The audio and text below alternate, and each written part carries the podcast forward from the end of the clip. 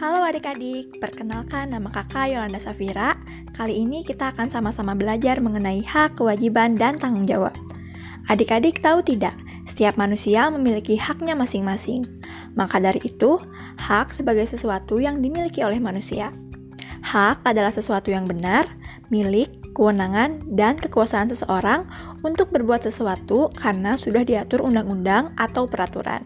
Dengan kata lain, hak merupakan kekuasaan seseorang untuk melakukan sesuatu. Sedangkan kewajiban merupakan hal yang harus dikerjakan atau dilaksanakan. Jika tidak dilaksanakan, dapat mendatangkan saksi bagi yang melanggarnya. Dalam pelaksanaannya, hak dan kewajiban harus dijalankan dengan seimbang. Artinya, kita tidak boleh terus menuntut hak tanpa memenuhi kewajiban. Misalnya, dalam sebuah negara, negara juga tidak boleh berlaku sewenang-wenang dengan menuntut warga negara menjalankan kewajibannya tanpa pernah memenuhi hak-hak warganya. Suatu kewajiban harus dilakukan dengan penuh tanggung jawab.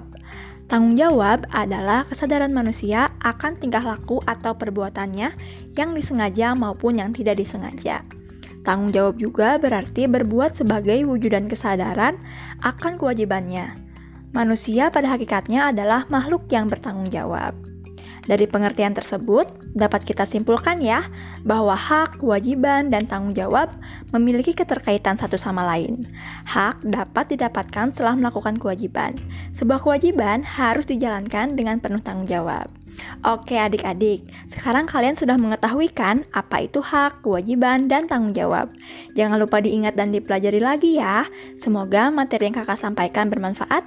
Jangan lupa tetap jaga kesehatan dan jangan lupa belajar. Sampai jumpa lagi adik-adik.